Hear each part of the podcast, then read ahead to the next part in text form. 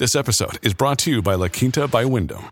Your work can take you all over the place, like Texas. You've never been, but it's going to be great because you're staying at La Quinta by Wyndham. Their free bright side breakfast will give you energy for the day ahead. And after, you can unwind using their free high speed Wi Fi. Tonight, La Quinta. Tomorrow, you shine. Book your stay today at lq.com.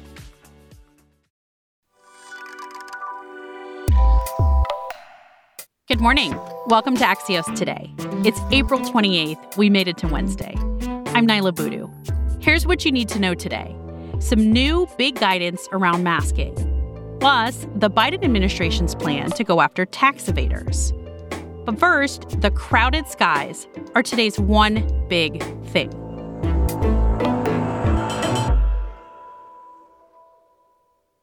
On Sunday, almost 1.6 million American air passengers passed through security checkpoints. Compare that to just 130,000 the same day last year. So imagine what things are going to be like this summer. As travelers are rushing to buy plane tickets, airlines are scrambling to add flights and rework schedules. Axios' transportation correspondent Joann Muller is here to tell us what you need to know. Good morning, Joann. Good morning, Niala. Joann, I keep getting notifications about a flight that I have booked a few weeks from now. It keeps changing. Why is that happening?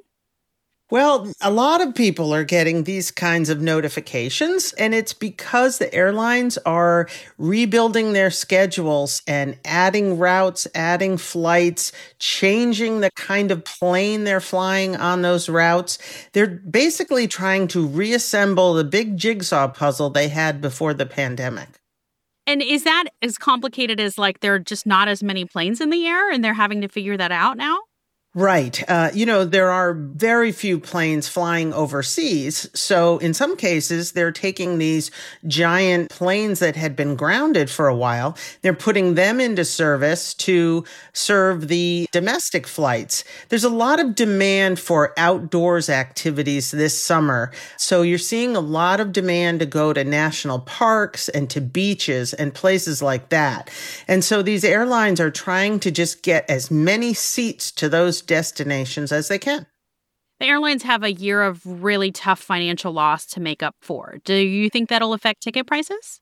Well, so far it hasn't really. Certainly last year there were some deep, deep discounts. Those fares are gone. You're not going to find super cheap flights domestically anymore, but they haven't really escalated yet. You know, these airlines are pretty sensitive. They're trying to get their passengers, their customers to come back. And they realize some people are still nervous about traveling. So they're not going to yank uh, or hike the prices up immediately. I will say that you can find some really good deals to Europe right now. You know, $300 round trip from New York to, to some places in Europe. Joann, when I covered airlines, everything was about business travel. Can airlines survive just on leisure passengers? Well, we're going to find out, aren't we? Um, I think that business travel is still a long way off. It's beginning to recover, but not really to any degree the way domestic leisure and family travel is happening.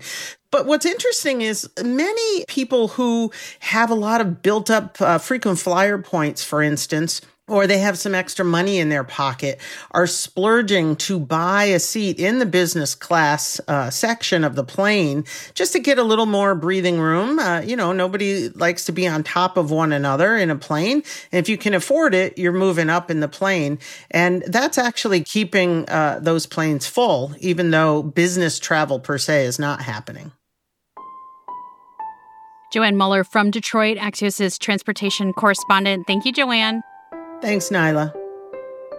In 15 seconds, new government plans to try to get back billions of dollars in taxes from the rich.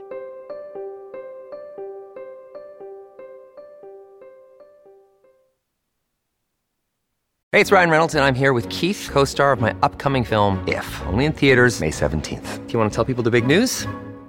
All right, I'll do it. Sign up now and you'll get unlimited for $15 a month in six months of Paramount Plus Essential Plan on us. Mintmobile.com slash switch. Upfront payment of $45 equivalent to $15 per month. Unlimited over 40 gigabytes per month. Face lower speeds. Videos at 480p. Active Mint customers by 531.24 get six months of Paramount Plus Essential Plan. Auto renews after six months. Offer ends May 31st, 2024. Separate Paramount Plus registration required. Terms and conditions apply if rated PG. I'm Niala Boodhoo. Welcome back to Axios Today. The Biden administration is estimating hundreds of billions of dollars are being lost by the government in tax collections. That's why President Biden is expected to ask for $80 billion to beef up IRS enforcement of tax evasion by rich people and large companies.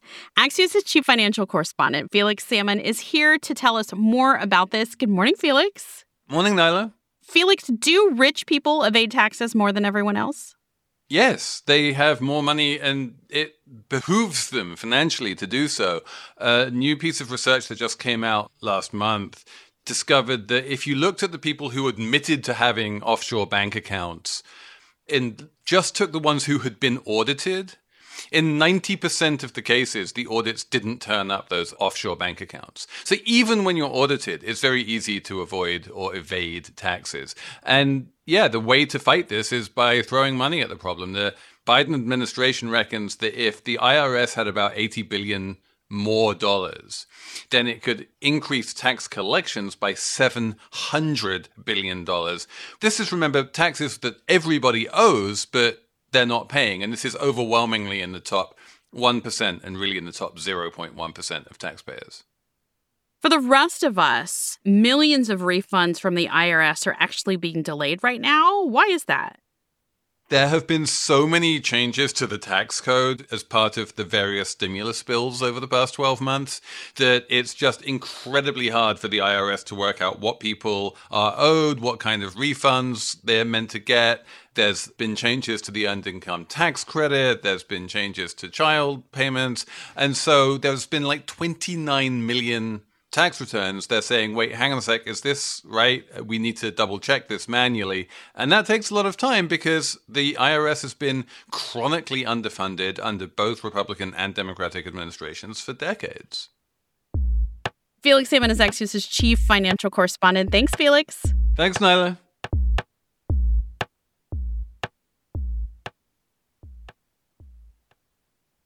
A few COVID stories we're watching this morning. Over the past year, we have spent a lot of time telling Americans what they cannot do. Today, I'm going to tell you some of the things you can do if you are fully vaccinated. That was Rochelle Walensky of the CDC yesterday announcing new guidance. Fully vaccinated people don't need to wear a mask if exercising or dining outside or gathering in small groups. Large outdoor events still require a mask for everyone. And some promising news from Pfizer CEO Albert Bourla yesterday about a new oral antiviral drug that could treat COVID from home. You don't need to go to the hospital to get uh, uh, the treatment, which is the case with all the injectables so far, but uh, you can get it home. That could be a game changer. Bourla told CNBC the drug could be available for home use as soon as the end of this year. Meanwhile, more colleges and universities are requiring students to be vaccinated before they start the fall term. 75 schools have already said they'll have some requirements around student and faculty vaccinations. One last thing today. Lots of people have been gazing at the moon this week for 2021's only pink supermoon. NASA says the pink label comes from Native American names for the moon, which isn't from the color of the actual moon, but because of a plant that flowers this time of year. Maybe you were able to see craters on the moon this week. Did you know that many of them have names? The problem is that most of those are for male scientists and explorers. Just a tiny fraction are named for notable women. So, five years ago, Canadian artist and researcher Bettina Forget set out to highlight the contributions of women in STEM fields by drawing the craters that carry the names of women.